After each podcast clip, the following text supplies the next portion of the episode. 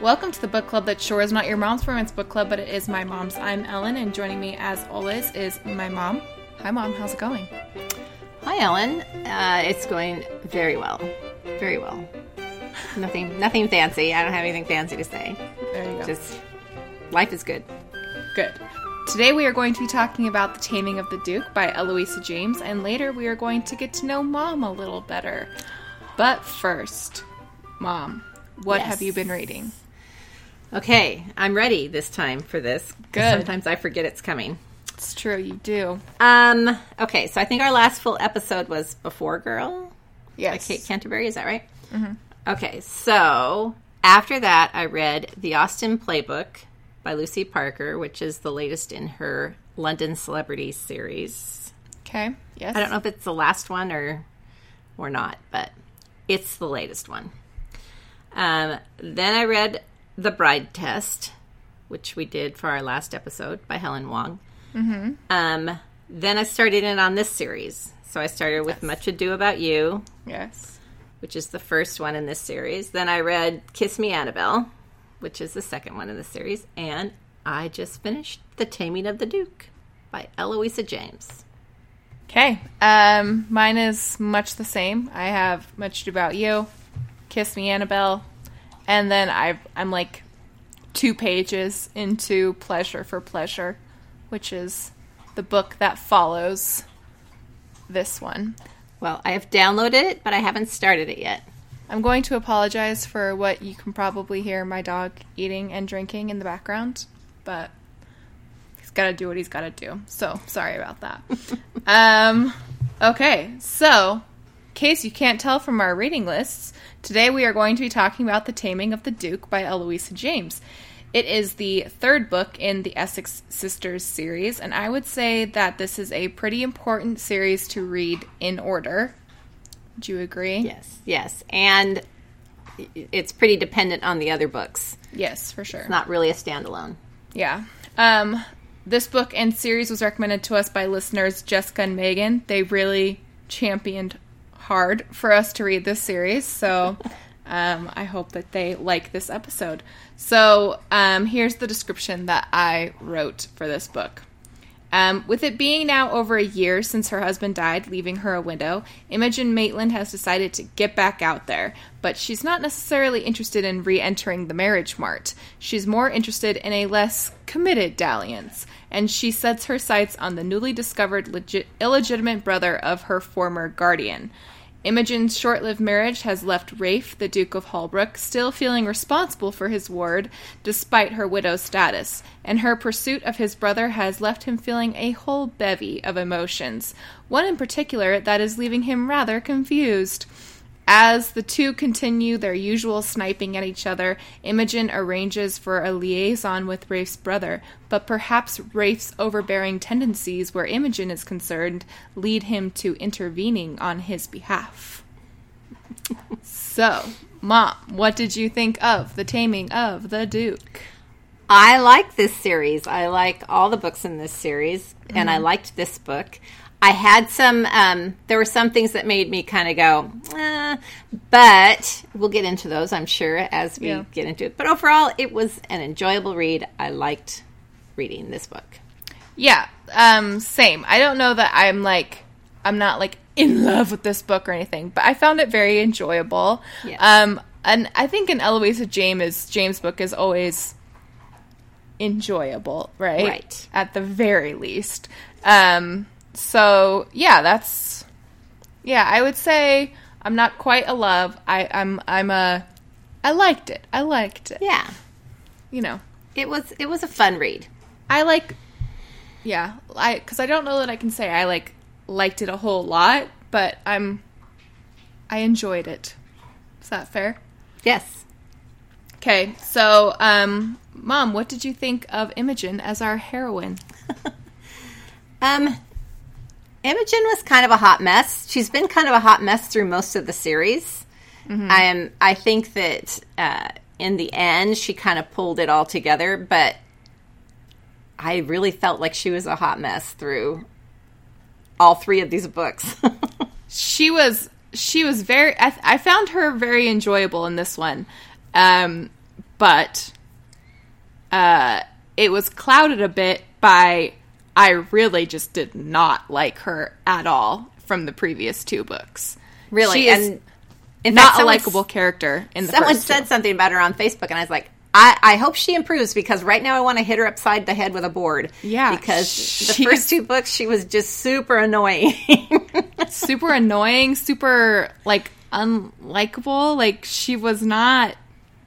I mean, in I feel like in the first book, it was almost like she was the villainess or something. Like she certainly Yeah. screwed up a lot of stuff in the first book. Um, well, and then when she got all pissed off at the world after you know her husband died, and I mean she was terrible to her sisters. She was especially Tess. I mean she was just horrid, horrid person. and kind of whiny. I mean, I Yeah. get that her husband has died, and that's a thing, but she never handled it with much No, grace or and and maybe this contributed to how poorly she handled everything but he was not that great a guy i mean and she was only married to him for two weeks so yeah, yeah. i mean Um, not that it's still not tragic i get that it's tragic but yeah.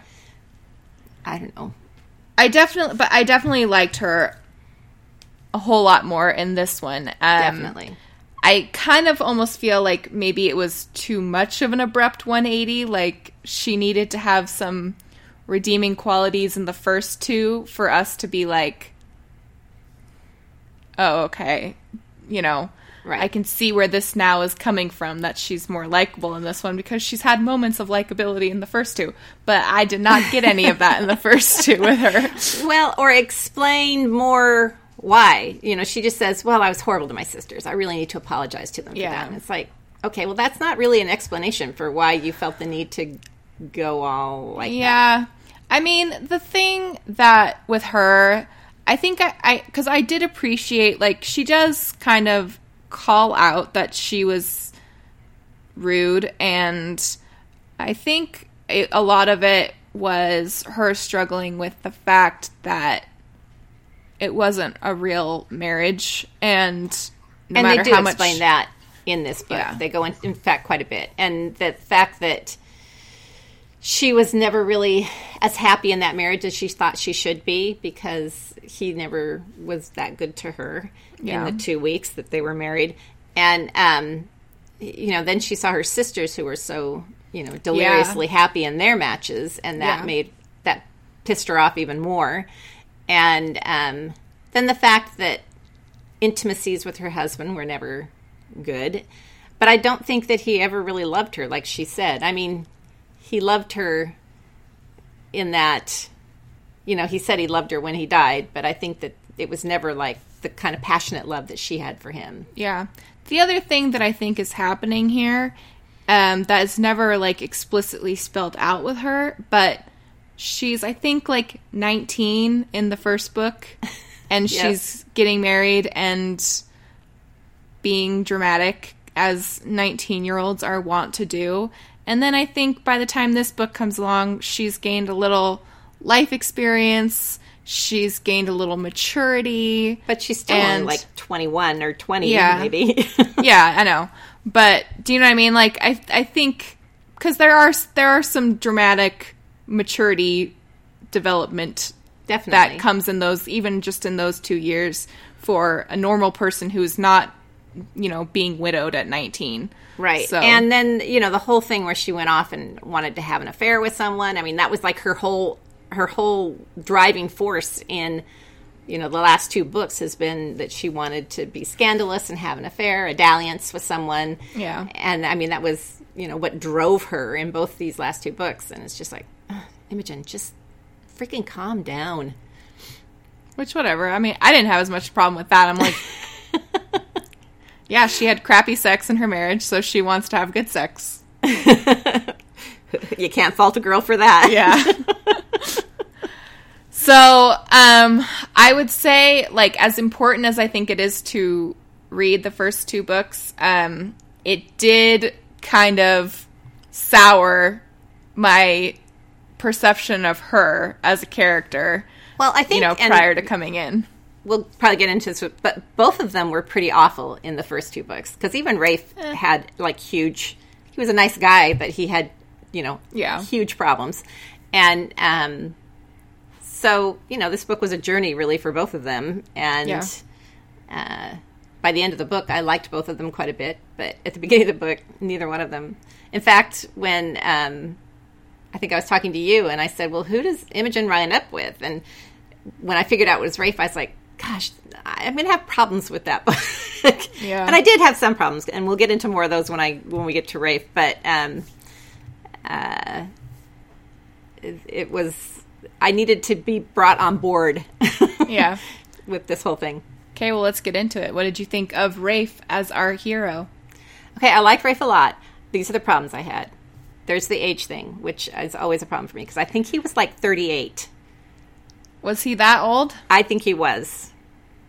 I think he was at least 36 to 38. And I Well, was listen, I think with historicals, we just need to be grateful that they're over 18, you know? and she's like 20. Yeah. So that's Yeah, You know. it is what it is. so I did have a problem with that, but I got over that fairly quickly. I mean, she was a a widower. So a widower, so, you know, I'm not going to get too she was a widow. Yes. So I'm not going to get too spun up about that. Nailed it. Um, I did have a little bit of a problem with going from father figure to love interest, um, since he was their guardian. he wasn't but- her guardian for very long, if that makes it any better. But I understand. I still, see what you mean. like in the other books, he still was feeling very protective of her. Yeah. And I don't know now. Well, was he protective of her because he had feelings for her, or was he protective of her because he was in charge of her, or however, um,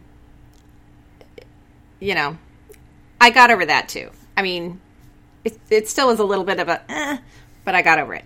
yeah. Um, he was a bit of a hot mess at the beginning of the book, but I was very glad to see him get over his drinking issues, and Yeah. and then in the author's note she talks about you know having to write about that. It was interesting, yeah. but um, uh, him getting over the drinking and then kind of the way she helped him through it was kind of sweet too. So I think Yeah. that that was kind of a a bonding thing, and um, but anyway, they both had a lot of changes to make in their lives before they could actually Go for this make thing. this yeah make it work or even make it work in my eyes i guess Yeah. Um, I I had always really liked Rafe throughout the rest of the series. i liked him too but he did he was not a romance hero No, in the other books you notice he he slims down pretty quickly in this yeah book after he drinking. well when i was looking at the cover i was like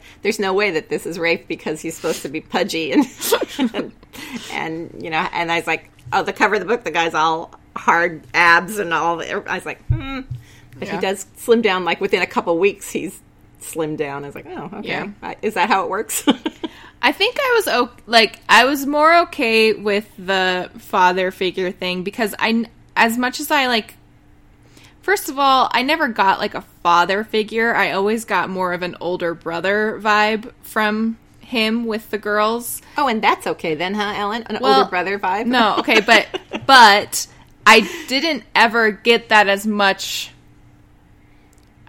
And maybe it's just because I knew that they were going to end up together when I was reading the whole series, but they are are always at each other more than any of the rest of them. See, I didn't know that they were going to end up together until the end of the Annabel book, and then I was like, oh, wait a minute. Whoa, they're setting up for Imogen and Rafe to be together? That's going to be a little weird, but yeah. I didn't see it coming. Yeah.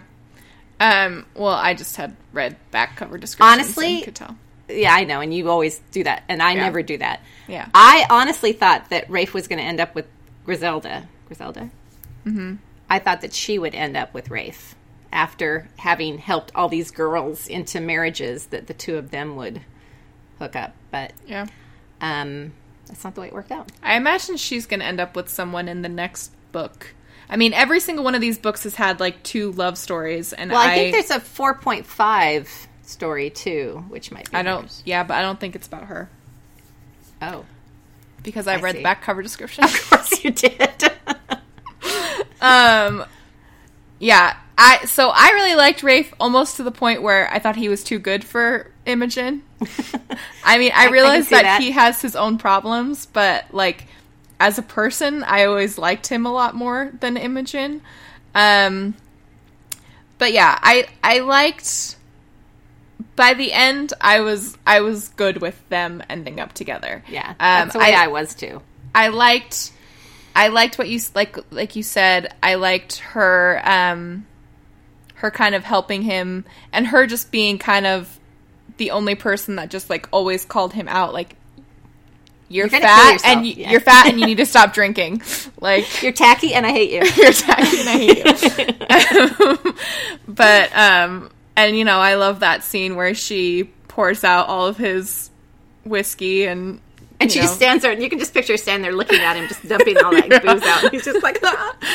But then when she goes in the bathroom and helps him, you know, she brings him into her bathroom so he can bathe in her bathtub yeah, and throw up in the and garbage throw can. and- and she's helping him through it all. And yeah, even though she was one of his greatest, you know, the one who nagged him the most about it, she was also the only one that was there that helped him through it too. So. yeah, yeah, and um, so that's what that's when I started kind of getting on board with Imogen, and I was really happy, you know, that he cleaned himself up prior to, even prior to like them first kissing and things like that. Well, and, so and it never was he cleaned himself up for her. Yeah, he that's cleaned what I himself mean. up because he realized he was just a waste Yeah. of. And I mean, well, and if he cleaned himself up for anything, I like that it was he cleaned himself up for his brother and his niece, you know, Right. who he realized they're going to need me and I need to you know, get on board just so that I can help them. By the way, I figured out pretty early on that they were going to use um, her house, her the Maitland Manor, whatever it's called, um, for his brother and Yeah. and what's her name, uh, Gillian, Gillian Pyth- Pythian- Pythian Adams. Adams. However, did you catch that in the book a couple times they called her Pythian Jones? No, I didn't. Yeah, there's a, and it kind of was like, wait, I had to go back and it's like, that's not her name. And I was like, but for like a section of the, like Huh. one chapter, they called her Pythian Jones. And I was like, hmm. I don't know if it's a Kindle thing or what, because Yeah. Kindles sometimes have weird mistakes in them. But Um just as a tangent, what did you think of Gabe and Gillian's little romance? I liked, their little romance, and I liked that she was like, you know, all these other guys are sippy little drippy guys, and I like this dude that knows stuff and I can have intelligent conversations with. So Yeah. screw what everybody thinks. I'm going to marry this illegitimate son Yeah. guy. Yeah, I thought they were cute. I, I always really liked her too, so I did more than, too, and I more knew than from the Imogen. beginning. I was like, they're not going to let her get her through this whole series without winding up with somebody good. yeah. Um, do we need to talk about? Because I've got some um, potholes with plot holes with. Let's talk about this and then you can talk about your plot holes. Okay, So let's talk about Rafe charading as his brother. okay, that's where my plot holes fall. How did place. this work or not work for you? Well, the whole time I was like, this seems ridiculous that she does. Okay, here's where I really was like, seriously? The first time he dresses up and pretends to be his brother, Gabe? yes, because if you haven't read the story, um, they he's masquerading. His brother asks her for to meet him secretly so they could Yeah. go to something in town, and um, then his brother comes to him and says. "I- I don't want to go out with her. I didn't want to hurt her feelings, so I arranged this, but I don't want to go out with her. So you have to pretend to be me and go out with her. So, because Rafe is in love with her, he's like, "Yeah, I'll do that." And so he, Yeah, great idea. I can do. I'm on board. Well, they do it in part because she's been feeling kind of rejected by her husband and Mayne, who she previously was hitting on. And so he's like, I don't want her to have a further disappointment. And so that's why Rafe says he is going and charading as Gabe. Right. And um, and he's not well, he's pretending to be him, but they also are both wearing costumes because they don't want to be recognized when they're out and about. Yeah. And so um so he wears this fake mustache. And literally that's all he has is a fake mustache. okay. Then they go to this show, body show, where this body by B A W D Y. Um and the lady performing is obviously a prostitute who sings. I, I guess that was a thing. And um, so he's standing in this room, and he hasn't seen this prostitute for years. But she Yeah. recognizes him from across the room right off the bat, and I'm like, With okay, a fake mustache. with a fake mustache on. But Imogen is sitting right there, has been living with him this whole time, and she doesn't recognize him. I find that very I difficult mean, to believe. But maybe like if if the prostitute had seen Gabe, she would have thought it was him because they were supposedly they looked very similar. So maybe like Ellen, seriously, do you honestly think she wouldn't recognize him? no, I mean it's very Clark Kent, right? Like Right. you don't Really? get that this is Rafe like right away. Um, then you're an idiot.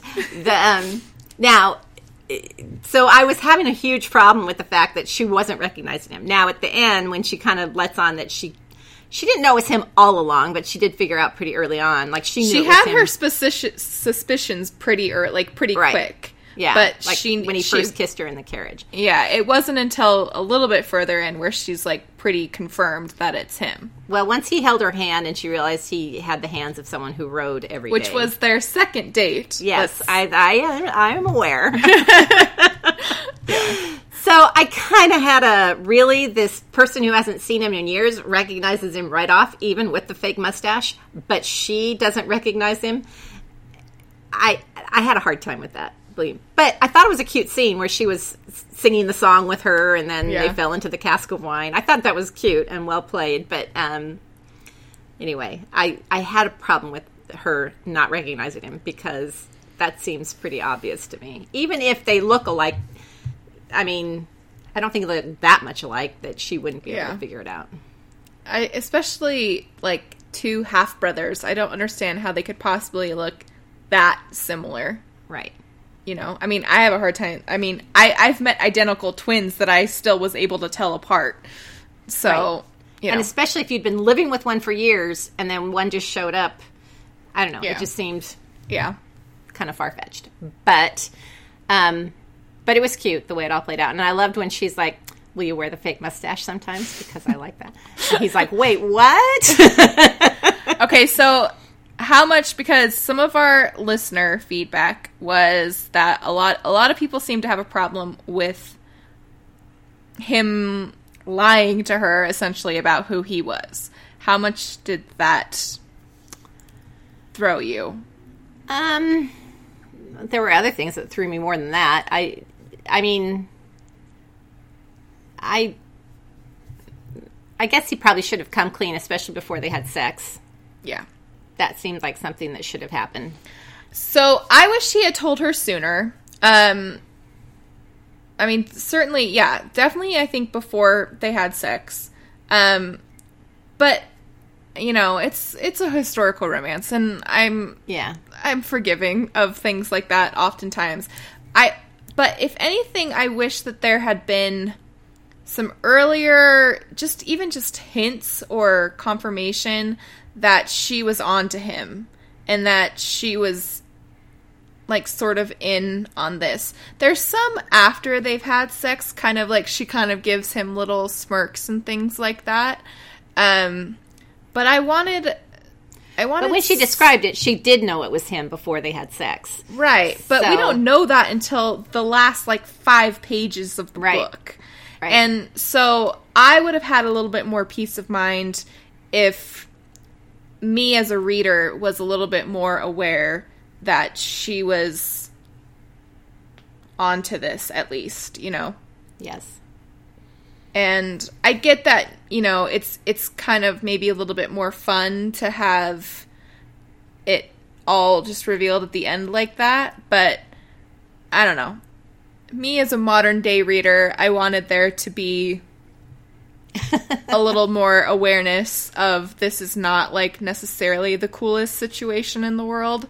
And so maybe some hints that And having Every- sex with her under false pretenses. and- Yeah. Um, and I could have, I and maybe it also would have been helped if there was, because they have the scene where the two of them are going to her husband's house, essentially her house as well, but for all intents and purposes, it's her husband's fa- family house, and they're kind of cleaning it out, and they have these really sweet moments as themselves, Rafe Right. and Imogen. And I think I would have liked if there was maybe one other scene where there's it's showing kind of their chemistry and their relationship with each other as themselves. As themselves. I would have liked just one more, I think, of those. Does that make get it. sense? Yes, I get that. Yeah. Um, or, and it happened a lot in these books where someone would ask someone to marry them, and they're like, "He's not even serious, so I'm just not even gonna."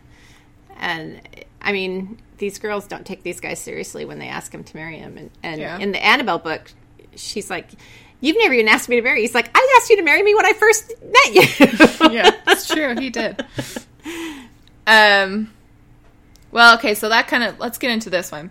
So anytime I read an Eloisa James, I am reminded like massively that she is a Shakespeare professor because her books are to me very Shakespearean. Um, so what Shakespearean elements did you see in this book?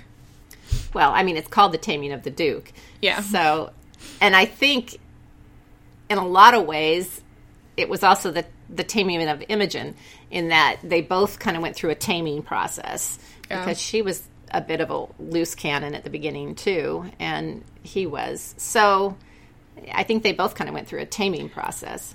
Yeah. And I think that's why I'm more forgiving of some of these issues is because they are so Shakespearean. This whole Yeah. mistaken identity thing It's is huge. so Shakespearean. Like, you know, it's the same thing with so many Shakespeare plays where you're like, really? Like You don't recognize them? Yeah. Seriously? and all the like and this is very i mean this happens in all three of the books so far is these whole like swapping of lovers thing i mean every single one of these guys has like had a thing with another one of the sisters or the sisters have do you know what i mean Yes. like uh Earl Ardmore in the first one, he kind of had a thing with Imogen before before Annabel. Oh, Ardmore in Annabel's book, not in Yeah. the first book. um, Felton had a thing kind of with who did oh no she had a thing with Mayne who is Mayne. going to end up with Josie which is you know all sorts Which is so another like, one I'm going to have a problem with the age difference, but okay. Yeah, I know you are. but that's all very Shakespearean too I mean that's Definitely. um and yeah and it so and and her books are always and this one is um is very much like this but there's lots of little plots going on which is very common in like a shakespeare comedy um A lot of subplots, a lot of other Yeah. relationships. yeah Being- and kind of swapping between those sometimes Yeah. at odd moments yeah, there was there was some They're in this one, like they're in the middle of a sex scene, and it flips to, um, and it was to some. Oh, it was to the actress, and I'm like, I don't care about her. And then, and then it went back to the sex scene. And I'm like, okay, There was one part though where I was having a hard time following. Um, it's where Josie was talking when Josie first got there, and she's talking to Imogen, and then it slips into like Annabel and uh, like she's talking with Annabel and Ardmore. some of that I think is um, Kindle formatting issues. Like, yeah, that's what I figured it must be because if they maybe should have had like a bigger gap between paragraphs so I Yeah. could tell that they were switching point of view or whatever. Yeah. But this this series as a whole has I've um I mean, I get that. I get the Shakespeare thing from like any of her other books that I read, but this one especially has been Right, very strong, like a Shakespearean comedy. Yeah. um, all of them have been kind of like that. So and I know she's Definitely. kind of compared it um to Little Women, which I which I also get um in that I think the series as a whole is kind of very Little Women esque, you know. Um but yeah, I, I definitely got a lot of Shakespeare flavor Definitely. in this series. yes, Um, I, I hear what you're saying, Ellen. I agree. Thank you for that. what did you think of the portrayals of grief and alcoholism here? Let's just get serious for a second. well, I think I've already touched on a lot of that, but Yeah. um, first of all, I thought Imogen was kind of all over the place with her grief. It's like she couldn't figure out what she needed to get out of her funk, and she Well, I think she was very conflicted because I think she grieved more for like even without him dying, I think she was grieving for like the marriage that never was kind of Right. thing. Um and so and well, she, she, had even said she said I loved him, but he never loved me, and I think that's what she was grieving Yeah. was the fact that. And she kept saying maybe with time it could have happened, and and then it, they never had the time. So Yeah, but she was- always just realized that he was gonna love his horses and things like that more than he was ever gonna love her. And um so I think she was always kind of grieving I think at this point by this book she was grieving that more than him dying. Right. Whereas I think in previous books she's been grieving him dying and blaming, you know, herself and other people for that happening, which was always ridiculous, but yeah. uh If anything, be mad at him. He's the dummy that jumped yeah. on that horse. Well, and I like that by this book she kind of calls that out like, yeah, Yeah. he was kind of an idiot and he was kind of selfish and definitely. And I think that was when I talk about her maturing, I think just the fact that she was able to like look back on that and realize that he was like that was kind of that was a big like okay, Imogen, like we're we're getting on the same page here. Well, and I think it's me- just you know we kind of saw her go through all those steps of grieving, you know, that people go through, Yeah. and um, I think that you know she finally came out of you know blaming others, blaming herself, feeling guilty. I mean, she went through all those you know steps and Mm-hmm. finally came out on the other side and was Yeah. happy. Um, and then with the alcoholism, I, I like we we talked about it, but um, I I liked this in a historical because these people do sometimes seem, especially the men, seem Yeah. to rely heavily. So I liked seeing it addressed in historical. Um, but I yeah, I like that. I like that he had someone who called him on his BS in this, Yeah. and it was Imogen. And I, um, but like we've talked about, it it needed to still be him, right? You know, it's the first step is Right. admitting you have a problem, and he had been he had been aware, like in previous books, that he had a problem Right. And thought previously that he needed to give it up. But I think with his brother and niece coming, that was kind of the, catalyst next step that I he need needed. to be around to take care of them. Yeah.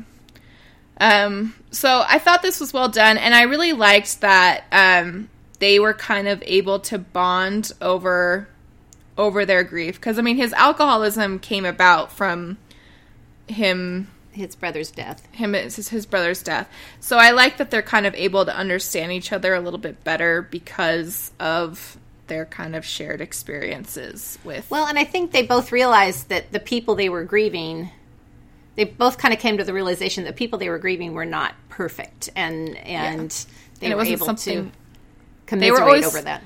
Yeah, and they were always trying to like live up. You know, he was always trying to like live up to his brother, and he kind of had the realization like, okay, he wasn't a perfect person. None of the people that came before me were Yeah, perfect. my dad wasn't perfect. My grandpa wasn't perfect. Yeah, and then I think with her, it was the same thing. It's like I can move on. I can move past him because he wasn't a perfect husband.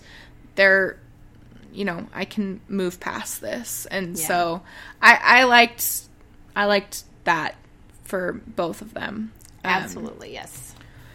So And it also gave them a reason for them to come together. I mean, otherwise, it's like, why would he pick Imogen over any of her sisters, or Yeah. you know?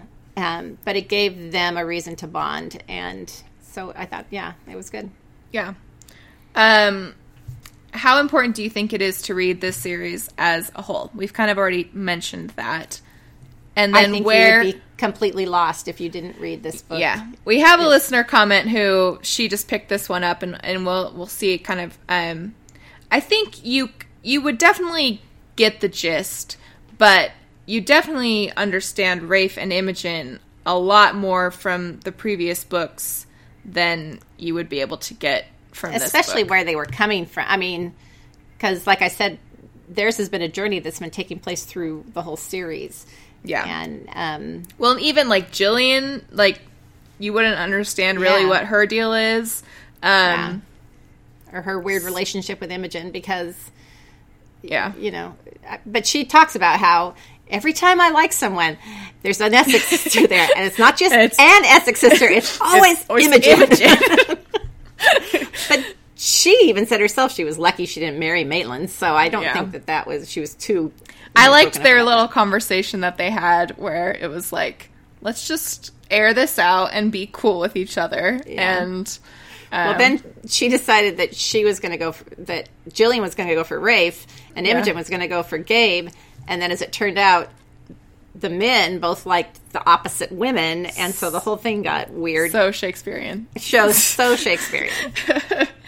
Um, but yeah, I think it's it's pretty. I mean, definitely, especially with this book, I think you definitely need to have read the first two books.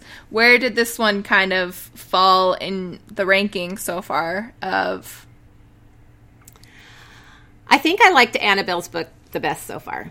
I've definitely because enjoyed Annabel's book the best.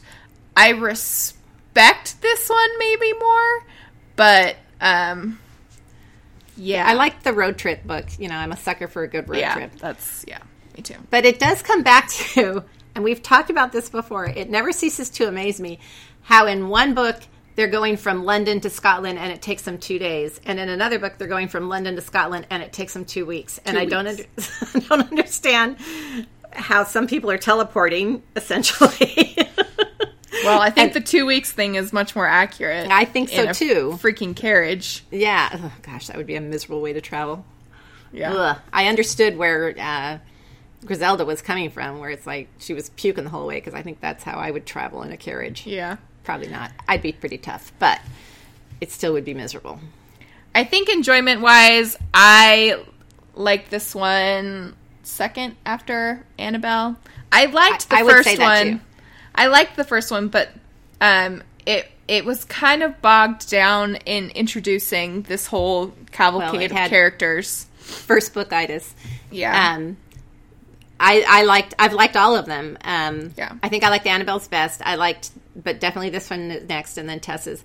But I've enjoyed all of them.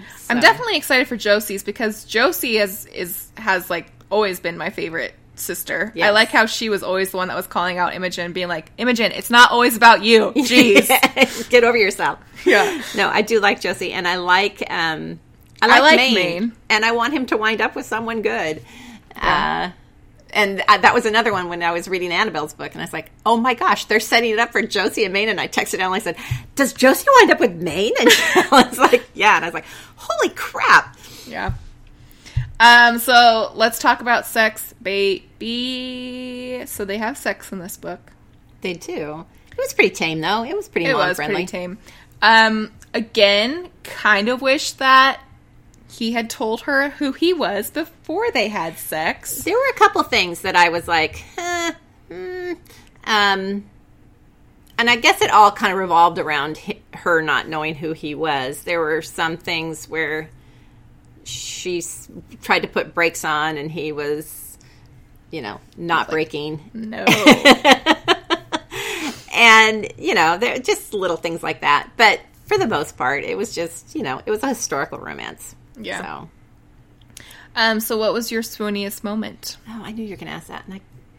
This is a hard one to pick a swoony moment. Yeah. Um, probably the part I already said where she was like when he found out that she knew a lot longer than he thought, and uh, you know when she's like, "Can you wear the mustache sometimes because I like the way it feels." Yeah. and just that whole thing where she reveals that she knew it was Rafe for much Yeah. longer than he thought she knew. Yeah. I wrote down this uh, quote. It was towards definitely towards the end when he's proposing to her and revealing himself as himself. Um, he says, I love you. If you don't marry me, Imogen, I shall never marry. There is no other woman for me in this world. I did not know it was possible to feel such emotion as I feel for you. And I thought that was sweet. That was sweet. Um, yeah, there's not a whole lot of like, there was definitely like cute moments. Like, I liked their date to the, I don't know, the, yeah, the, body singer. And then the pantomime was also cute. It was cute. And then the the pantomime pie coming back in the epilogue was, Yeah. Was cute. That was cute. Um, and I I also wrote down this line because I really liked it. It was in the epilogue, and he says, "I'm not planning on dying, Imogen, but I'm yours past that moment." And I thought that was sweet. That was sweet. I like that one too.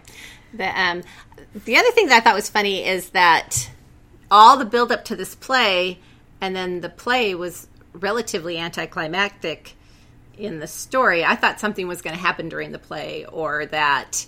Yeah. Um, I guess they do kind of talk about in flashback form about how they could tell that Rafe had feelings for Imogen, and you know he that you know he didn't seem to interact that well with other women in the show, but he really did with Imogen, and yeah. so Um, okay, so we had some listener um, comments on this book. Jessica, who was one of the staunch, um, you know, recommenders. we have for- to read the Essex sisters. Yeah.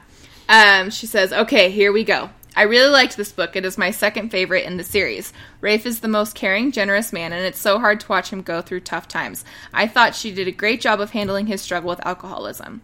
I love that Eloisa includes some background on this in the author's note. I thought that was interesting as well. Yes. Um, she says, It was nice to see what Imogen was like when she's not grieving as much, but this is only apparent if you have read the first two. She is so unpleasant during her brief marriage and then the early grieving days. In this book, she apologizes for past behavior and starts to think about who she wants to be without being wrapped up in a love interest.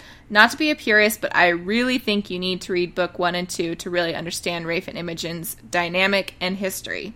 I would definitely agree. I would agree She as well. I love the side romance with Gabe and Gillian, and so happy she found love. I hadn't read this one for a few years, and interestingly, I had a slightly different feeling about the fact that Rafe was pretending to be Gabe, Gabe than when I read this before. Uh, Imogen did did know before they finally have sex, but Rafe didn't know that she knew, and that bothered me this time, and I don't think it did before. I do think you can understand why Rafe would be scared to fess up given all his vulnerabilities, but I kind of wonder if Eloisa would have done that reveal before they slept together if she had written it now. I still really like the book, and that was just a small qualm in my overall enjoyment. I love, love, love the epilogue, especially Mary Spencer's role. I thought that was cute. Uh, phew, I think that is all. For those keeping score, my Essex Sisters favorite is number four. So keep reading. It has issues too, but that's why it's so good. The um, oh, I was just gonna, I was just thinking of something super important to say. Oh, yeah, I think in the past couple of years we've kind of become hyper aware and hypersensitive to things like that, and so I can see why. With good it- reason. Yeah, it. absolutely. I'm not saying I'm not Yeah. saying that we shouldn't be. And so I think that when we read something that's written, you know, five years Even, ago or so, yeah. it, yeah. it's you know, it wasn't as big a deal back then as it is Mm-hmm. now. So I can see where well, and certainly not as big of a deal back in Regency era. no, absolutely not. Um, Nara says the pretending really, really bothered me, and I'm not sure when precisely she found out. I like Rafe and his relationship with Imogen. However, I confess I kind of liked Gabe and Gillian's story a bit more. I think it's because I didn't like the idea of Imogen being misled, but she's really nicer in this book. yeah. it's very true. Very true. Uh, so Karen, this is interesting perspective. She says, "I like this book, but having not read its predecessors, I really struggled for the th- first thirty percent. There were so many characters: Imogen, Annabel, Rafe, Gabe, Josie, Gillian, Jenny, Loretta, Griselda, and I didn't know who I was meant to be rooting for. While I do enjoy a little subterfuge, I wasn't a fan of Rafe being intimate with an Imogen under false pretenses. I would have liked to see her get mad about it when she found out. It turned out that." At some point, she knew it was Rafe, but it was not clear to me as the reader when that was. The secondary romance seemed a little sudden, but that seems to be common in historical romance a couple of kisses, and they must be in love. I do enjoy the vocabulary in historicals, though. This one taught me ter. I can never pronounce this word. Termagant? Termagant? Termagant. Yeah, I think. And Palaver. Um, so there you go. So that yeah, I I would be so lost if you just come into the middle of this book because there's so many people. Well, it's all these characters that we struggled getting to know in the first book. So Yeah. by now we know them. Yeah. Um, and that's actually when they're introduced. So if you were coming into this book here and just having all these characters thrown at you willy nilly, it would seem a little crazy. Yeah. Jason says, I enjoyed this book a great deal. I had some problems with the flow of the story at times as it was trying to weave the plot and subplots together. Yeah, I would agree. Uh, he said, I have liked the Rafe character in all the books and was glad to see him get the object of his love, even if it was Imogen. Although I hated Imogen less in this book. I would have been worried who she was in love with, though Rafe, Gabe, or Rafe's version of Gabe, but that was a small concern, I guess. Now to read Josie's book because I think her character is great. I was glad Miss Adams got a happy ending as well. And luckily for me, only the first book in this series was the only one that was dusty, so my eyes didn't have to water in book two or three. Jason had told us that he cried in, in book one. So I cried in book one too. I don't I I don't think I did. I Um, think when her husband died and she was so broken up Yeah. about it, I kind of was teared up there. Um, Ashley says, I read this book years ago and remember loving loving it. I mean, can you really go wrong with an Eloisa James? I just finished my reread, and while I still enjoyed it, I was bugged a bit by the whole pretending to be my brother thing. We find out later Imogen knew who she was sleeping with, but I but wouldn't that unknown stir up Rafe's insecurities? I just pret- yeah, that's that's a good point too. Yeah. Because he was insecure, so I, he should have struggled with that a little bit more, I feel. Um, I just pretended that everyone was in the know and no one was keeping silly secrets, and then I loved it just as much as the first time I read it when I was much younger, much more innocent 20 year old. Also, side note, but can brothers really look that much alike that people can't tell them apart? No. Uh, hmm, I don't think so. Half their We chromosomes are discussed different that already. yeah, just half their chromosomes are from different mothers. This also helped me with pretending everyone knew. I love that there were real issues they worked through and enjoyed seeing Rafe's growth and maturity. Imogen also grew ma- and matured, but her change wasn't so drastic within the book. I'm excited to reread the whole series now, especially Josie's. I love her. And then finally, Megan says, Where to begin? I, Megan was the other staunch recommender of this book. She says, Where to begin? I love the book, obviously. First off, I have to say that I hate the cover of this book. In fact, this whole series has really lame covers, which bums me out because romance books certainly get judged by their covers. A shirtless dude is one thing, and I expect it in the genre, but this cover tells me nothing about the book. Anyway, I know people have a problem with the reader being unaware that Imogen knows who Rafe is when they sleep together, and I agree with Jessica that if it was written today, Eloisa probably wouldn't have written it quite that way. I remember it bothering me a bit the first time I read it, but not so much on the rereads. This is one series that I can go back to over and over and enjoy it as much as the first time.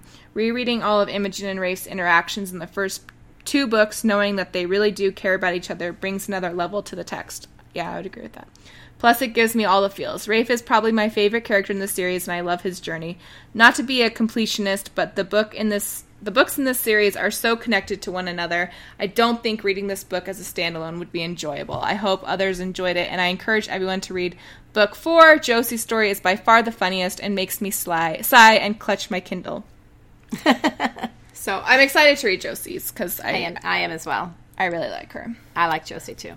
Uh, Mom, any other thoughts on Taming of the Duke? Um, no, I do want you know. It, she was was it Megan was the last one you read? I can't Yeah. remember. Megan. Um, we were actually speaking to Eloisa James when we were at KissCon, and she was talking about how with the last last book that she came out with, that's in her um, Wild series, Yeah. that she got to pick the cover and the models and. And it was like her first time. Like the first series time. was the first time where she's been able to do that. and and this was the first book in the series that they've let her pick, you know, the model and and the cover. I thought And- the whole series she had been No, doing. I think she was talking about just this latest book. Okay. And um, anyway, and she said so people seem to be enjoying the covers much better now that the authors are getting more say in Mm-hmm. what they. And you guys know if you've ever listened to our podcast, I have a huge problem when the when the covers don't match the book at all. And, yeah, there was um, no tummy on this guy on the cover. Yeah, I in fact when I was looking, at it I was like, "There's no way that this is the Duke. That there's no way this is Rafe." And um, so I agree that the cover is a little misleading, Yeah. but um, you know, you still get to see the six pack abs. that's that's what's important. That's what's important. So those are our thoughts and some of your thoughts on Taming of the Duke by Eloisa James. We would love to hear more from you on our Facebook page, our Facebook group, which is Not Your Mom's Facebook group. Goodreads group, our Twitter, which is Not Your Mom's Rom, um, or you can email us at Not Your Mom's Romance Book Club at gmail.com. So if you want to read along with us and email us with your thoughts, or if you would like just a book for us to read, we'd love to hear from you. On June 17th, we will be discussing The Unhoneymooners by Christina Lauren in our next mini episode. Uh, for now, we are going to take a break, and when we come back, we'll be getting to know Mom a little better. Who doesn't want to do that?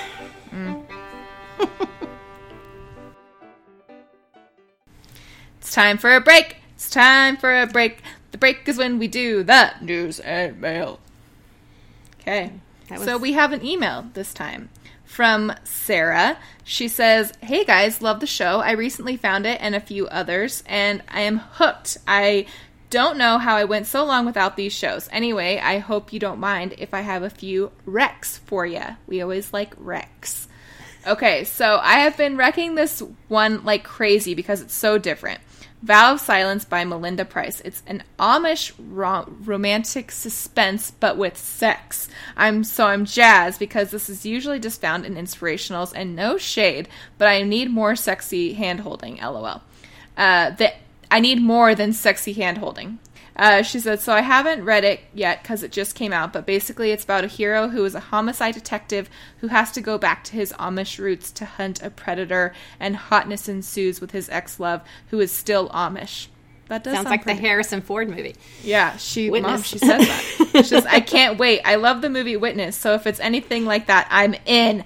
Please consider trying this because I just think it's so unique in the non inspirational romance world, and I think people can learn a lot from this way of life. And for this author to be brave enough to make it sexy, about effing time. Uh, she says, okay, next is the madness of Lord Ian Mackenzie. He's autistic, but super smart. Can't do emotion. Enter Beth. It's so beautiful. We love. Uh, I love that the book. madness of. I love that Lord whole Ian. series, but Maybe I we love should. Maybe we should do that one sometime because I I really love that book and there's a lot to talk about with that one. Uh, and then she says, and the last is a Western historical called Outlaw Hearts by Rosanne Bittner. This is a very epic in scale and so cinematic, but a beautiful love story. They keep it real as far as the West goes and how hard it was, but nothing so gruesome that it turned me off. It all just added to the cinematic feel. Anyway, it was only supposed to be one book and can be read as such, and you'd still get your happily ever after. But the couple of Jake and Rando was so beloved that she ended up writing a few more books, so it's kind of become this sprawling family saga with the main couple still at the heart. I love them all, and Jake is so hot even as he ages. She said, Okay, I think that's all for now. Thanks so much for the great show. Keep up the good work. Sarah. Um, I like all of those recommendations. Yeah. I really like the Ellen O'Connell books that we read about the West, but I would like to read some more of those. So Yeah. Um, yeah, for sure. Uh, so that is the email that we have from this time. Uh, just a little reminder that we are going to be attending Book Bonanza in Dallas, August 9th through the 10th. So if any of you are going, hit us up because we'd love to, to meet people. Um, so I think that's going to do it for this break segment. All right. sounds good. Short and sweet. Short and sweet. I like those. Bye.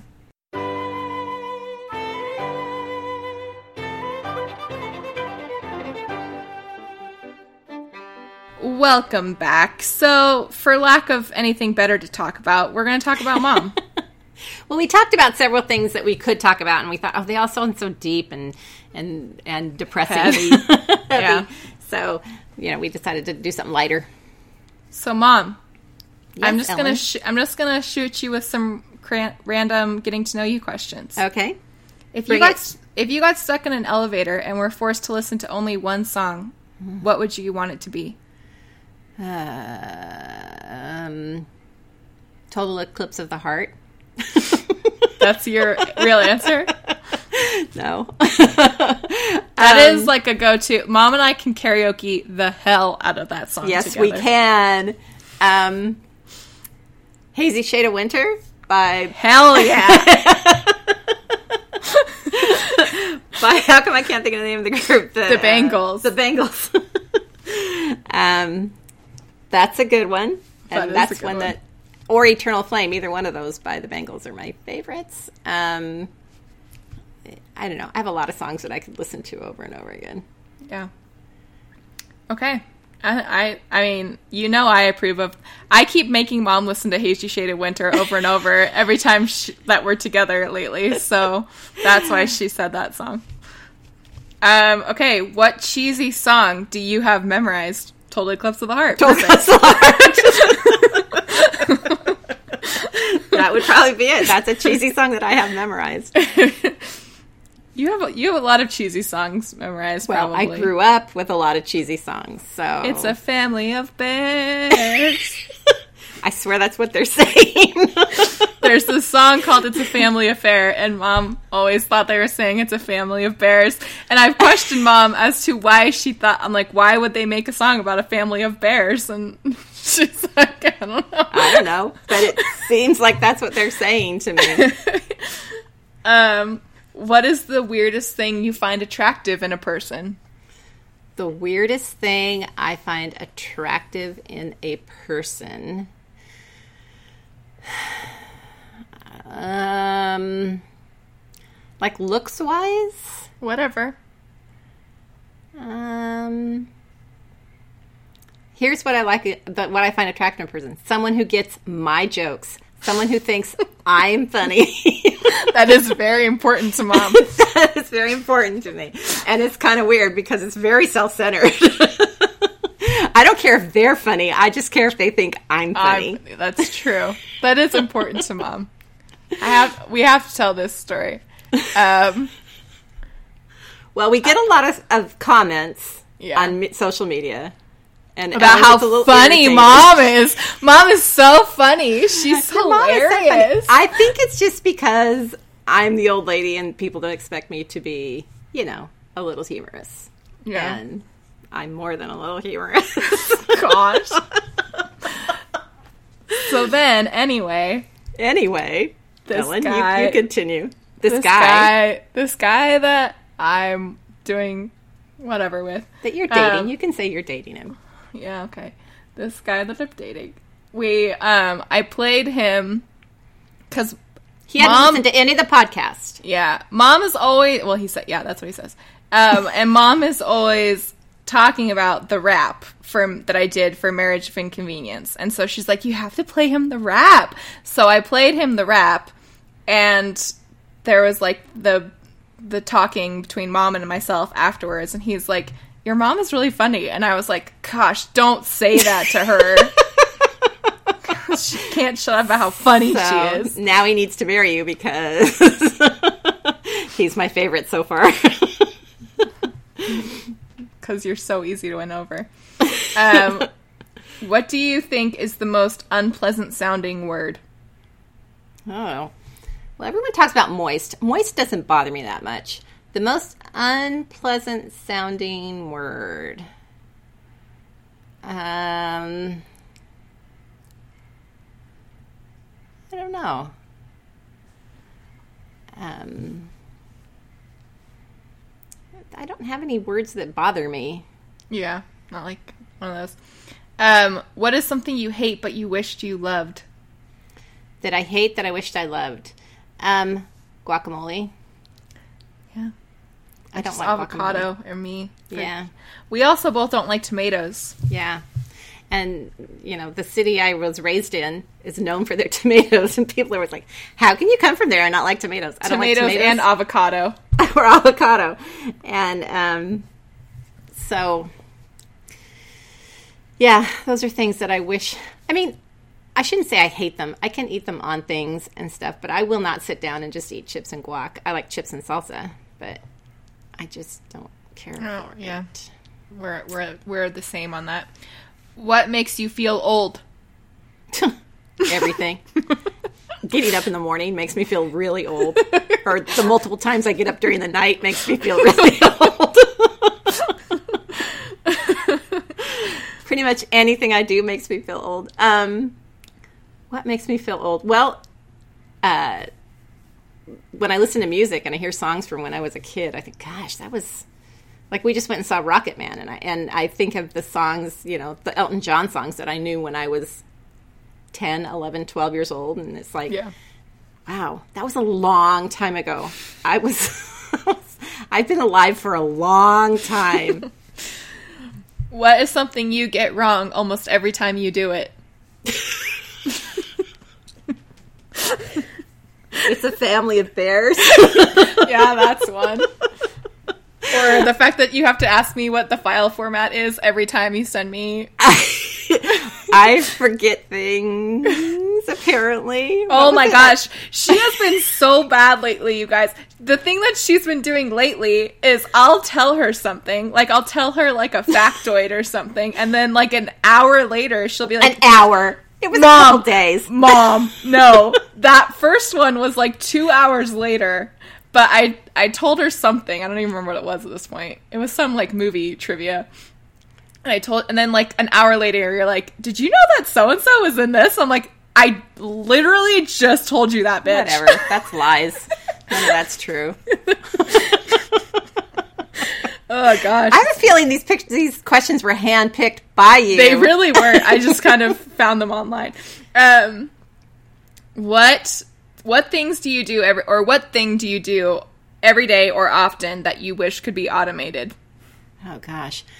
Um, just the whole showering, blow drying, that whole process. Just Yeah, that would be. I hate it. Just sit there and just let it all Yeah, happen to we you. need some kind of George Jetson thing where I just get up and magically I'm clean and my hair looks great. yeah, the Jetsons would just be amazing. Uh, just that, all of that. Uh, who would you most like to sit next to on a ten-hour flight, and why? oh, would I think most your honest answer should be me, so that you can sleep on me, which is often what happens. drool on you and no one would know. Yeah. Who would I most like to sit by on a 10 hour flight? Well, you know, any Chris would work. Just any Chris. Chris Parnell. Yeah, there you go. no, Chris Hemsworth, Chris Pratt, Chris Yeah. Pine, Chris. Okay, what is something that people are obsessed with, but you just don't get the point of? Something people are obsessed with that I don't get the point of. Probably coffee. I am not a coffee drinker at all, Yeah. ever, and never have been. And people just seem to love their coffee. I have to Diet Coke my way into that caffeine coma. Yeah. Um, what isn't real, but you desperately wish it was? Ooh, so many things. What isn't real, but I desperately wish it was. Um, Any book we read? yes, yes. The Winston Brothers. Some fad diet that would like make me skinny in a week Without having to do any work. without having to do anything. I remember one time, in fact, I went to a movie with my sister, and we were sitting. It was um, You've Got Mail. We went and saw it in the theaters together, and you know, little Meg Ryan was so cute, and I said. I said, I would do anything to have that figure. And my sister said, except obviously diet, exercise. I said, yeah, except that. that is very much uh, your sister answer. and then finally, this one I did put in deliberately. What's the weirdest tradition your family has? Oh, the weirdest tradition my family has. Um, I don't know. We've talked about it, but probably our Christmas Eve dance party. I don't Yeah. think there's any other family that does a dance party on Christmas Eve. Um, they should. It's a They good should. time. It is a good time, and we love it. And it's a very Lloyd esque thing to do, but um, it's a good time. Yeah, it's true. All right, so there you go. You've now gotten to know mom a little bit better. And you probably feel all the better for it. Yeah, I'm sure. So thanks again for joining us so much. If you would like to join us for The Unhoneymooners by Christina Lauren in one week on June 17th, you can subscribe on iTunes, Google Play, Stitcher, Spotify, and wherever your favorite podcasts are sold for free. You can also find us on Twitter and Instagram at Not Your Mom's Rom or on Facebook or Goodreads or email us at Not Your Mom's Romance Book Club at gmail.com. Don't forget to leave a review because it helps the show and we just love to read them. All right. Thanks, Mom. You're welcome, Ellen. Thank you, dear. Yeah, you're welcome. Bye. Bye.